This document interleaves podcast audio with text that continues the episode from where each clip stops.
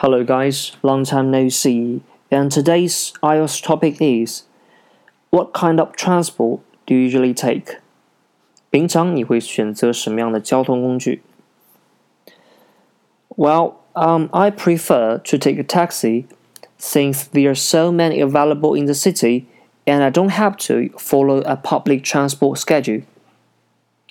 首先呢，主旨句我回答到，I prefer to take a taxi。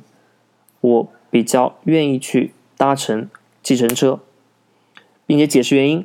Um, since there are so many available in the city，就是去描述在城市当中它有大量的可以去获得，就是可以去搭乘量很大，并且解释呢我这么做的一个原因。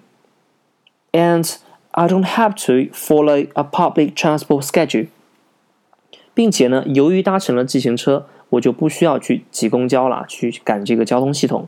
那么交通系统叫什么呢？叫 public transport schedule，就是整个的一个交通系统的高高高峰。那么这里呢，可以提到，就是在这个英国的时候，如果大家要搭乘火车的话，它是分为 peak 跟 off peak。那么在 peak 这个阶段，比如说从这个伦敦到到爱丁堡，peak 阶段的时候呢，车票会比 off peak 车票呢贵到两到三倍。所以说当同学们到这个伦敦或者到一些欧洲城市，经常选择 off peak 的时段。OK，好，我们再来回顾一下这道题目。What kind of transport do you usually take? Well, I prefer to take a taxi since there are so many available in the city and I don't have to follow a public transport schedule. Okay, so I wish that you guys can understand how to answer this kind of question. And see you tomorrow.